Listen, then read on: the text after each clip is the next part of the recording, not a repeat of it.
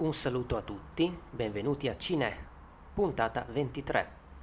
Io, come al solito, sono Alessio. Più tardi sentirete il collega podcaster Emiliano e in questa puntata i miei interventi saranno minimi, nel senso che nella prima parte sentirete un approfondimento su un film ora nei cinema italiani, ovvero Midsommar, il villaggio dei dannati.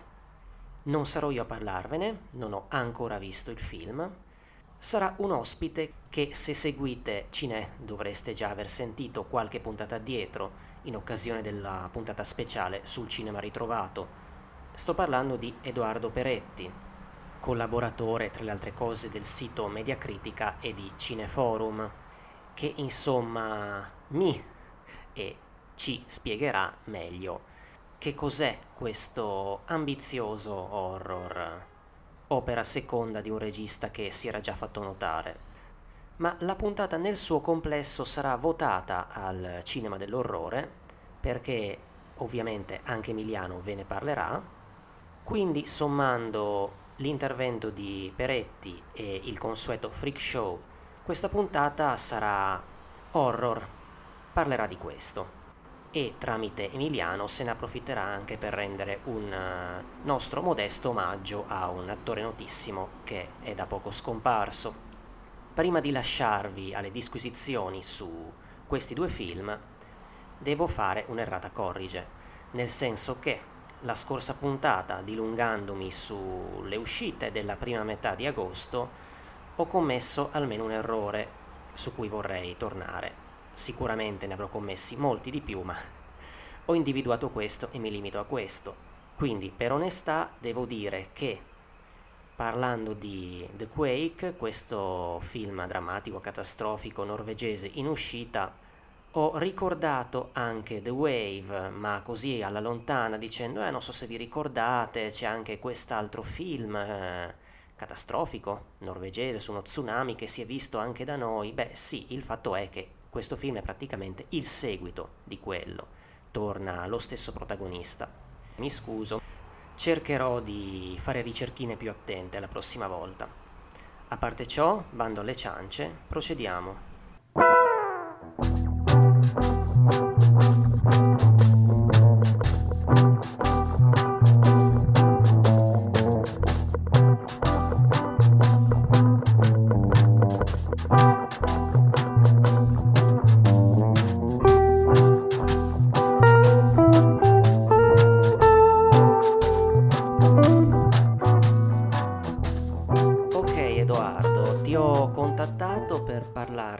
Di questo film che si intitola Midsommar, sottotitolo italiano Il villaggio dei dannati, film horror americano uscito per la Eagle il venticinque luglio, che è il secondo film di questo nome emergente che fa un po' discutere insomma i cinefili e gli appassionati di genere, che è quello di Ari Aster dopo l'esordio dell'anno scorso con Hereditary. Cominciamo così. Ti lascio dire, lascio dire a te qualcosa sul soggetto del film, semplicemente, prima di considerazioni critiche a manetta, vai. Innanzitutto, ciao a tutti. Allora, senza spoilerare troppo, allora, in qualche modo, come in Hereditary, eh, il film prende il via da un trauma, da una tragedia familiare. Eh, in questo caso, però, non è la famiglia a esplodere, ma è la, come dire, un rapporto amoroso. C'è questa rag- ragazza qui, Danny, sono due statunitensi, Danny e Christian. Danny appunto è vittima di un, di un lutto, eh, la coppia è già in qualche modo in crisi, soprattutto per il fatto che lui non è molto convinto, è anche un po' codardo egoista, quindi non riesce a prendere eh, la decisione giusta. E in qualche modo, mosso dai sensi di colpa, invita la sua ragazza in questa vacanza nel profondo della Svezia, fatta insieme agli amici, Eh, dove vanno a visitare do, questa comunità rurale con delle regole particolari in occasione di un festival che si tiene eh, ogni, mi pare, se non ricordo male, ogni novanta anni. Naturalmente sarà una vacanza, come dire, sarà una, una manifestazione ben poco folcloristica, ben poco eh, tradizionale, ma i due, insieme agli amici, senza spoilerare troppo, verranno immersi, diciamo così, in... Eh, come dire, nelle, nelle inquietudini, nelle tradizioni più ataviche ancestrali del luogo, in qualche modo anche poi immedesimandosi eh, nell'inquietudine che queste tradizioni portano, ma anche e soprattutto per quanto eh, riguarda Dani, anche in qualche modo annullandosi, poi creando un processo di catarsi, quindi in qualche modo rinascendo e reagendo appunto al trauma e anche alla situazione, diciamo così, intima, eh, sentimentale, eccetera, precedente. Quindi è anche uno stranissimo, molto inquieto, molto torbido e molto inquietante eh, racconto catartico. Ok, sì, ecco, mh, facendo un passetto indietro, non so tu cosa ne avevi pensato di Hereditary. A me era sembrato un film tutto sommato, ripensando a come era stato accolto, forse un pochino sopravvalutato, ma oggettivamente, eh, insomma, lì c'era un regista che, come dire, voleva farsi notare, voleva cominciare a essere autore, mettiamola così, prendendosi sul serio pur nell'utilizzo del grottesco, e che mostrava, come dire, delle forti idee di messa in scena e quanto invece ha idee messe in campo a livello di, di temi, diciamo così. Qui, diciamo, si ritrova abbastanza il regista di Hereditary, fa dei passi avanti. Cosa, cosa mi puoi dire di, a riguardo di questo? Allora, a me Hereditary, pur riconoscendo alcuni difetti, alcuni momenti, diciamo così, in cui poi la cosa sfuggiva di mano, a me era piaciuto. E qua si ritrova un po' tutto, nel senso c'è ancora una sicurezza registica e stilistica ancora più accentuata, infatti molti l'hanno anche criticato perché... Eh, accusando di un eccessivo narcisismo, che poi in realtà con un approccio anche un po' distaccato, che poi in realtà secondo me funziona appunto perché racconta il graduale smarrimento dei due, in particolare la protagonista femminile, che vengono risucchiati dal, come dire, da, dagli echi ancestrali della, della comunità e quindi dal relativo, eh, dal relativo terrore. Eh, comunque sì, c'è ancora una sicurezza registica e stilistica ancora più accentuata, c'è cioè un virtuosismo Eh, ancora più, più, più evidente. C'è per esempio la stessa attenzione eh, verso le geometrie dei paesaggi, delle architetture. Ci sono anche numerosi eh, campi lunghissimi che appunto incastrano i personaggi in questo paesaggio eh, sia, come dire, sia naturale che, che, come dire, che di personaggi della, della comunità. I temi sono più o meno gli stessi, sì, cioè, secondo me c'è sempre questa... questo racconto di un lutto che in qualche modo sconvolge, apre le porte ad una realtà alta, che è poi la realtà dell'horror. La differenza è che in Hereditary c'è molto soprannaturale, qua no, senza, anche qua senza spoilerare nulla, è tutto in qualche modo molto più, tra molte virgolette, realistico, è un folk horror. Il soprannaturale vero e proprio ce n'è molto, non ce n'è in pratica. L'unica vera differenza è questa, però trovo un passo in avanti e una continuità sia stilistica che, che tematica. È tutto molto coerente, secondo me. In molti hanno notato delle differenze che, sulle quali io non sono molto d'accordo. Secondo me è un, è un passo in avanti lungo la stessa strada. Ok, sì. Sì, in effetti mi pare che l'accoglienza critica di questo film sia stata, sì, leggermente controversa, ma almeno dal punto di vista delle critiche che ho intercettato, più tendente al sì che al no, diciamo così. Per esempio, ho in questo momento davanti a me la recensione di Giulio San Giorgio su Film tivù, che dice delle cose abbastanza interessanti che corrispondono abbastanza comunque a quello che hai detto tu. Per esempio dice delle cose come, del, come questa, che il film è composto in buona parte di caos. Anche lui appunto parla di attinenza al folk horror, dice di una scrittura che sa gestire thrilling e parodia, e il risultato è che tutto è kitsch e perturbante. E verso la fine della recensione dice: forse Midsommar è l'ennesimo film distorto sulla fine dell'empatia. Hai qualcosa da aggiungere su queste osservazioni? Sì, so, a parte il riferimento al kitsch, che secondo me ci sta fino a un certo punto, per il resto sono d'accordo. È vero, come in Hereditary, che lui sfida molto il ridicolo involontario, secondo me nel complesso vince. Nel senso che una um, sfida la verosimilitudine, vabbè, la verosimilitudine ovviamente, ma sfida proprio il, il buon gusto e anche il... come dire, quegli horror che si, come dire, che si accontentano del, della medietà. Infatti è legittimo, secondo me, che, che soggettivamente possa non, non piacere, perché anche le, le scelte del grottesco, ci sono dei momenti in cui i personaggi, quelli maschili soprattutto, vengono messi eh, in ridicolo, non si sovrappongono eccessivamente, come dire, al contesto di paura e di terrore che, le, che il film crea, quindi anche quelli ci stanno. E sicuramente un regista... Eh, che vuole essere sopra le righe, che secondo me sa, sa come farlo e, e sa esserlo. Per quanto riguarda la considerazione sulla fine dell'empatia, esatto, siccome il, il crollo delle certezze dei rapporti dovuti al lutto, dovuti al trauma, e qui dovuti all'intervento dell'horror. In questo caso si svolge in un rapporto amoroso, anzi io citerei anche la recensione che ha scritto Pier Maria Bocchi su Cineforum, su Cineforum Online, che legge il film come una sorta di melodramma molto inquieto, molto malsano, che racconta una storia d'amore, racconta un rapporto sentimentale, le crepe che si creano, che racconta anche, secondo me, eh, quelle relazioni tossiche in cui uno dei due eh, personaggi, in questo caso evidentemente la donna, è vittima del, del compagno, una sorta di dipendenza sentimentale. Quindi sì, mancanza di, di empatia c'è, soprattutto per quanto riguarda la, la figura maschile, soprattutto perché il film agisce, ripeto, su una storia d'amore, su un rapporto sentimentale.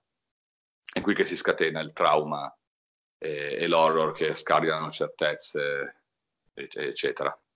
Sì, infatti a riguardo dell'originalità e non, non certo medietà del film, infatti pare di capire, e questo sia anche di...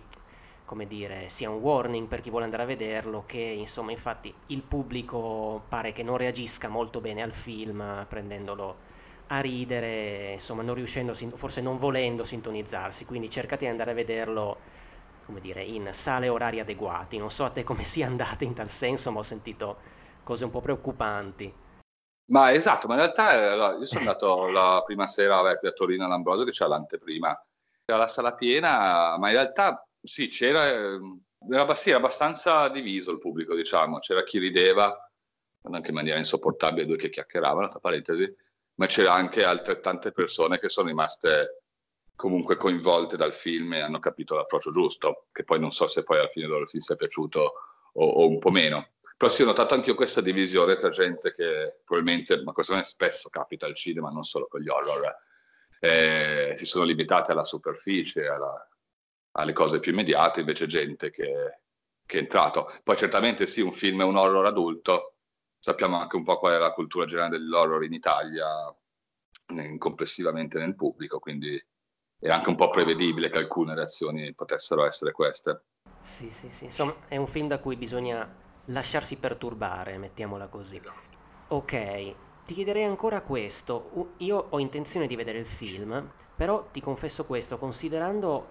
ricordando anche i tempi, secondo me, sin troppo dilatati di Hereditary, mi aveva un po' spaventato la durata di questo film, che vedo è di centoquarantasette minuti.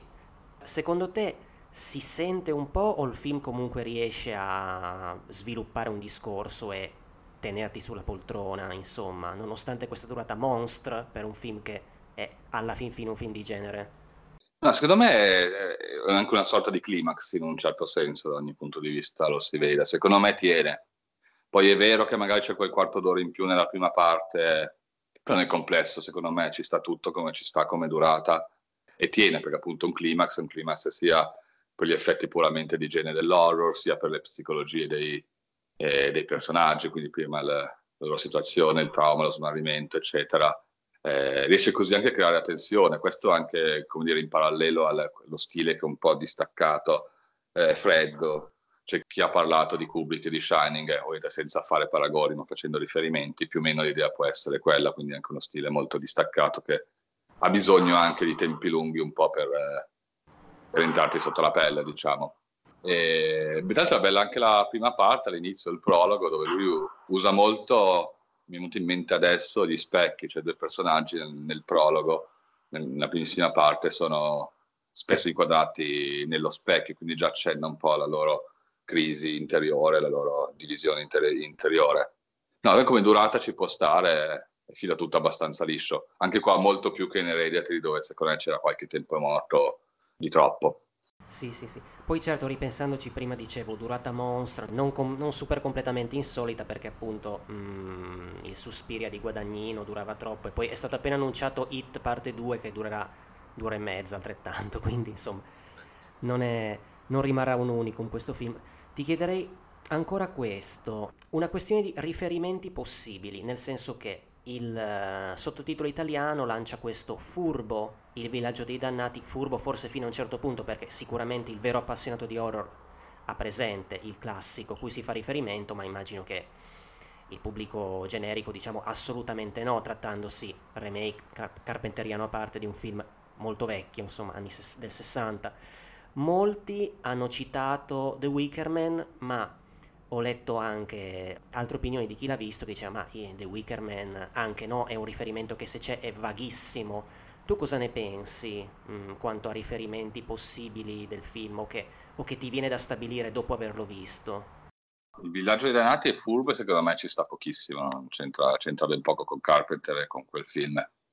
Anche Wicker Man, Wicker Man era un'altra cosa, nel senso era sì molto vago perché c'è una comunità isolata, in realtà l'unico, l'unico punto di contatto molto vago è questo. So, lì c'è una comunità eh, completamente matriarcale, sul film l'ho visto un po' di anni fa, non vorrei ricordarmi male, qua mm. C'era poca, poca centralità in qualche modo dell'uomo protagonista, nel senso che era abbastanza strumentale in quei film, qua invece c'è la centralità completa dell'identità della protagonista e in parte anche del suo ragazzo. E quindi boh, mi sembrano due riferimenti che c'entrano abbastanza poco, un po' facili, soprattutto quello con Carpenter, che appunto probabilmente è stata una scelta distributiva, non so quanto felice, appunto per i motivi che, che dicevi tu. No, io più che altro, più che parlare di riferimenti, a parte questo stile vagamente shiningiano, che comunque un riferimento, senza, appunto ripeto, senza voler fare paragoni, può essere quello, lo inserirei in una, una serie di film horror contemporanei, tutti film più o meno riusciti, più o meno divisibili, che però tutti parte di un horror in qualche modo adulto, che negli ultimi anni hanno parlato eh, dei rapporti personali e... e familiari. Inserirei in questo filone sia Hereditary che appunto Midsommar, penso che so a The Witch di Robert Eggers, un film che è molto diverso ma che anche in questo caso parte in qualche modo dal racconto di, di un nucleo familiare che, che esplode. Babadook, il rapporto mamma e figlia. Goodnight Mommy, anche qua la rilevazione del lutto e del trauma da parte dei, dei due figli. Ecco, con Goodnight, Goodnight Mommy ci sono anche a livello stilistico di distacco, diciamo così, di freddezza stilistica, magari qualche punto di contatto in più, oltre a essere due film che parlano entrambi di un lutto da superare, che viene superato in maniera un po', un po' traumatica, diciamo. Ecco, lo inserirei più che altro in questo contesto dell'horror contemporaneo, che in qualche modo scoperchia il vaso di Pandora, dei noddetti, delle invidie, delle paure, dei sensi di colpa interni o alla famiglia o ai rapporti o ai rapporti. Ok, poi, beh, ti chiederei questo. Quanto a gore, ce n'è nel film, pare di aver capito di sì, anche se mh, dal trailer non si capisce molto, non, non, non fa leva molto su quello. Confermi? Sì, ah, ce n'è abbastanza, ben dosato, molto esplicito. I momenti gore non sono, cioè non, non è comunque un horror esplicito nel complesso, anzi un horror che... per lo più molto più sottile, molto più inquietante. Però i momenti gore ci sono, sono abbastanza occa- occasionali ma costanti, diciamo così, e sono molto molto espliciti, diciamo, non li censura certamente, sono quei quattro cinque momenti sanguinolenti che resi con tutta la loro evidenza, diciamo, anche momenti sgradevoli che appunto rendono tutto più malsano. Anche qua secondo me sono ben dosati, sono il giusto, espliciti il giusto e non sono troppi, non sono neanche troppo, troppo occasionali. Eh sì, se qualcuno vuole tapparsi gli occhi per vedere cose troppo esplicite ha le sue occasioni per farlo al cinema.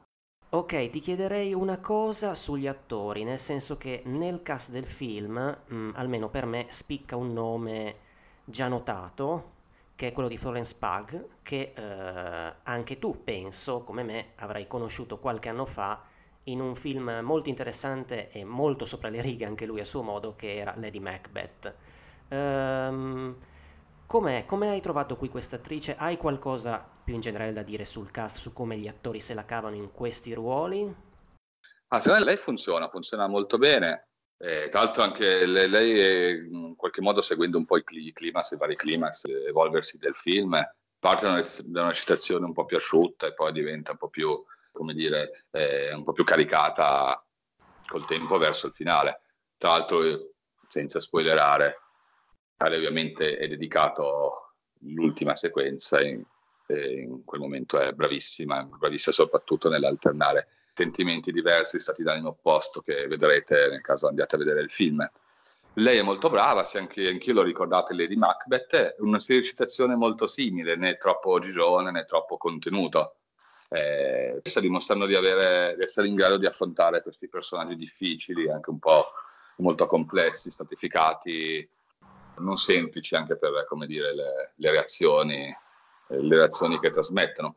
In generale il cast, allora il resto, cioè lei spicca, lei sicuramente spicca sugli altri, gli altri funzionano sì abbastanza, sono tutti bravi, tutti adatti al ruolo, eh, senza però particolari, come dire, interpretazioni memorabili. C'è Jack Reynor, che mi pare che sia Christian, che riesce a dare l'impressione nella giusta maniera di un personaggio codardo, eh, spaventato, poi si rivela anche abbastanza egoista ed egocentrico. Sì, diciamo che un cast con il, diciamo così, l'eccellenza di Florence Pugh, che in generale comunque funziona. Ok Edoardo, mi sembra che abbiamo finito un po' quello che sì, sì, avevamo da dire su, su Midsommar, e quindi io ti saluto, ti ringrazio e niente, ti invito a salutare gli ascoltatori. Ciao a tutti e vabbè, andate a vedere il film, io ve lo consiglio. Christian ha detto che ci hai organizzato una settimana interessante. È una sorta di bizzarro festival, con cerimonie speciali e costumi particolari. Sembra divertente. Incredibile. Benvenuti e felice Midsommar! Skol! Che ne pensi? Sembra un altro mondo. Domani è il grande giorno. Sei preoccupato? Che cos'è? Ha delle proprietà particolari. Ti prepara per il rito e abbatte le tue difese. Fidati. Dobbiamo solo ambientarci. Non voglio ambientarmi, voglio andarmene. Assolutamente no. Che succede?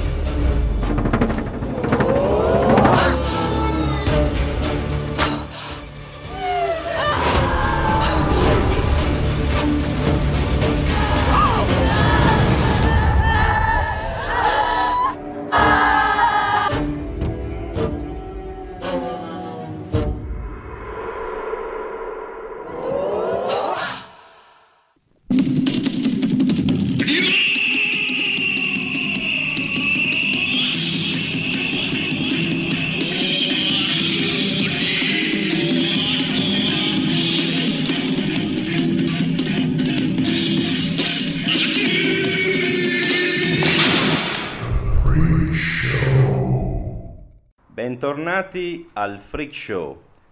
Per noi cinefili la settimana appena trascorsa è stata segnata dalla scomparsa di Rutger Hauer, attore interprete di innumerevoli pellicole, dai primi successi olandesi di Paul Verhoeven a Blade Runner, passando per The Hitch, Lady Hawk e tanti altri, cosa che ci ha portati, a noi di Cine, a cambiare i programmi per questa rubrica con l'idea di rendergli omaggio.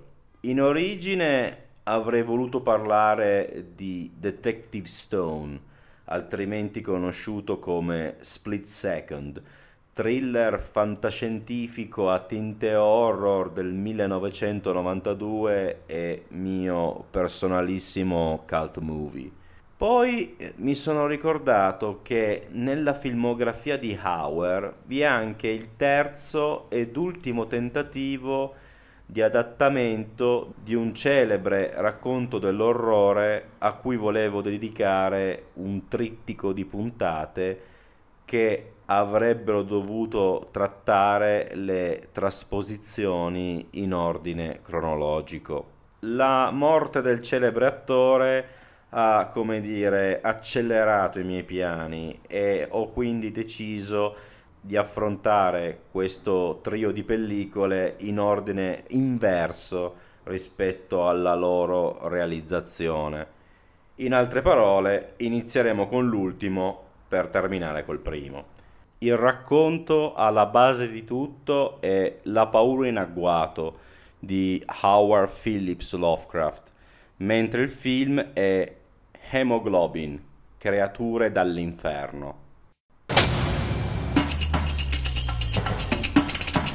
What the hell happened to the body? I think you better have a look at this. You know, for a doctor, you're really not very helpful. So says I'm a good doctor. Rutger Hauer. His performances in Blade Runner and Buffy the Vampire Slayer made your blood run cold. I'm always craving something, but I don't know what. Roy Dupuy. The star of Screamers and T V's La Femme Nikita. My husband's very ill. We're trying to find his family here. What do you know of the Van Damme family? Each have felt the hunger that controls their souls, drawing them to a final conflict against the creatures below that feed on us. Bleeders. We thought maybe he might have some relatives that lived on the island.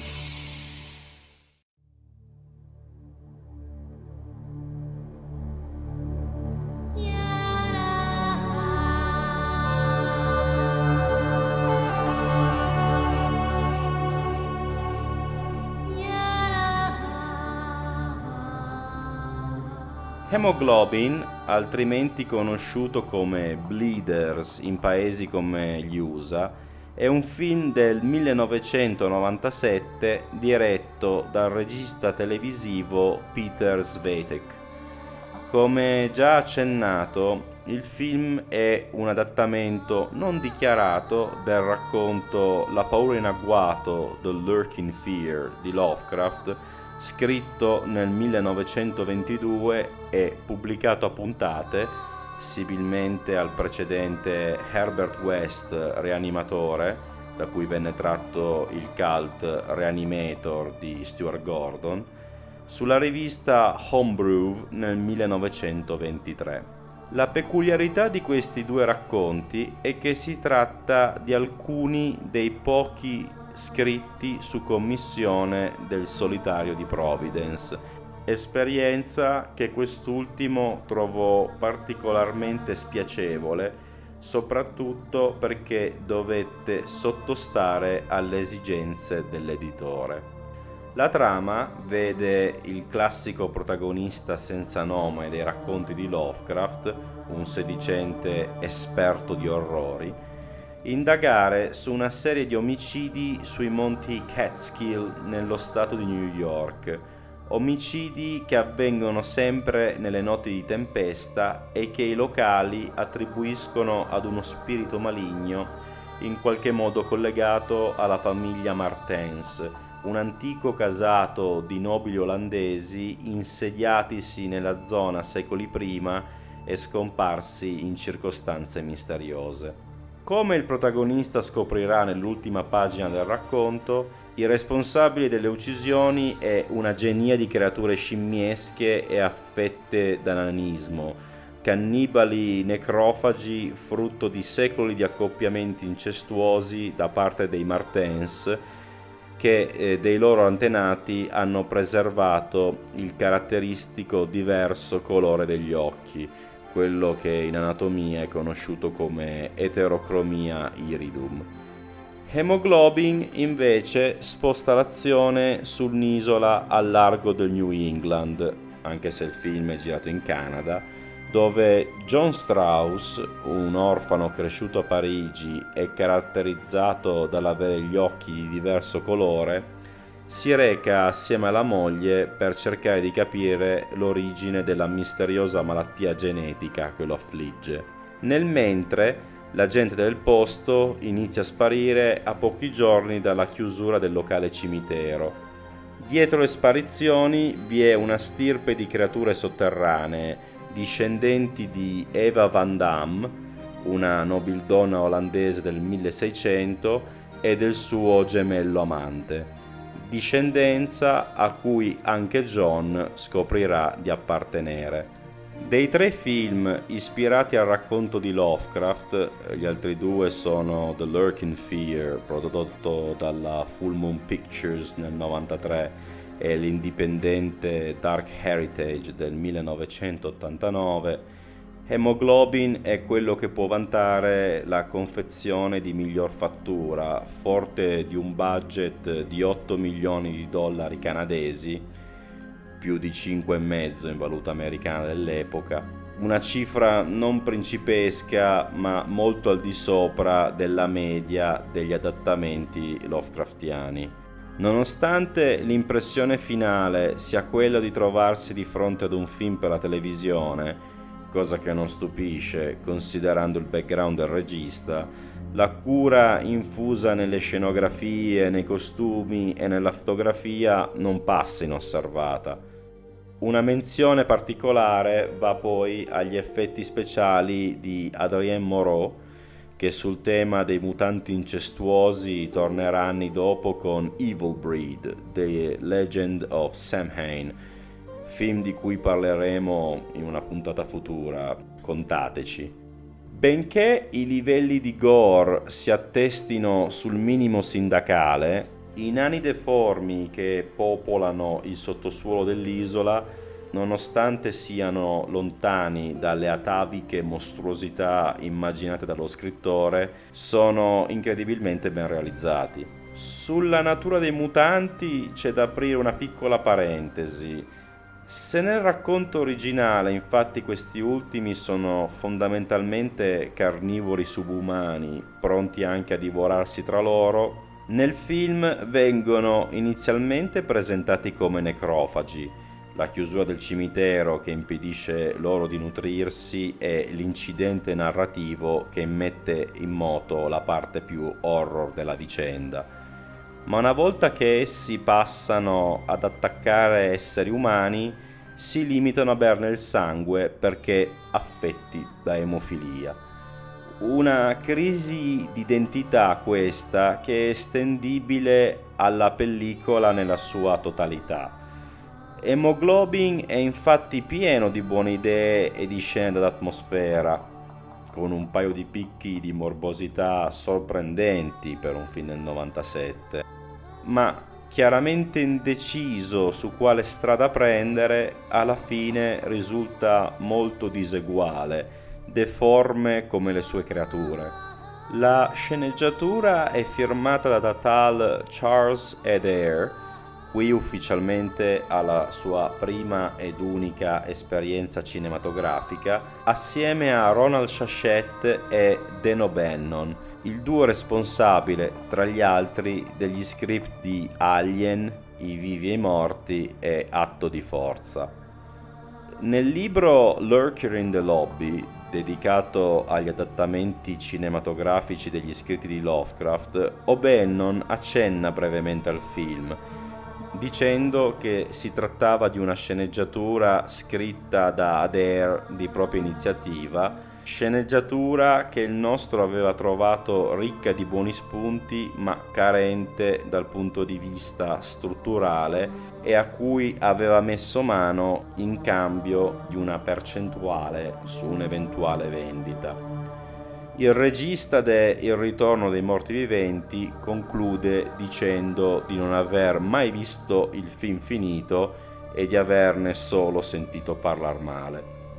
Quali che siano stati gli apporti di O'Bannon o Shachette, così come le possibili modifiche subite dallo script prima delle riprese, non è dato sapere nulla, anche se il ruolo del dottor Marlowe, il medico alcolizzato interpretato da Rutger Hauer, nonostante sia centrale alla storia, a ben vedere presenzia ben oltre il necessario.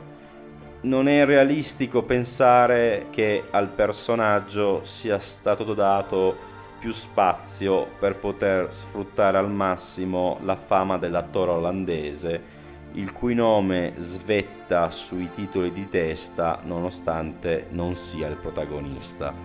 Hemoglobin, o Bleeders che dir si voglia, uscì nelle sale cinematografiche canadesi e americane nel marzo del millenovecentonovantasette e raggiunse anche, seppur brevemente, i nostri cinema il trentuno luglio dello stesso anno.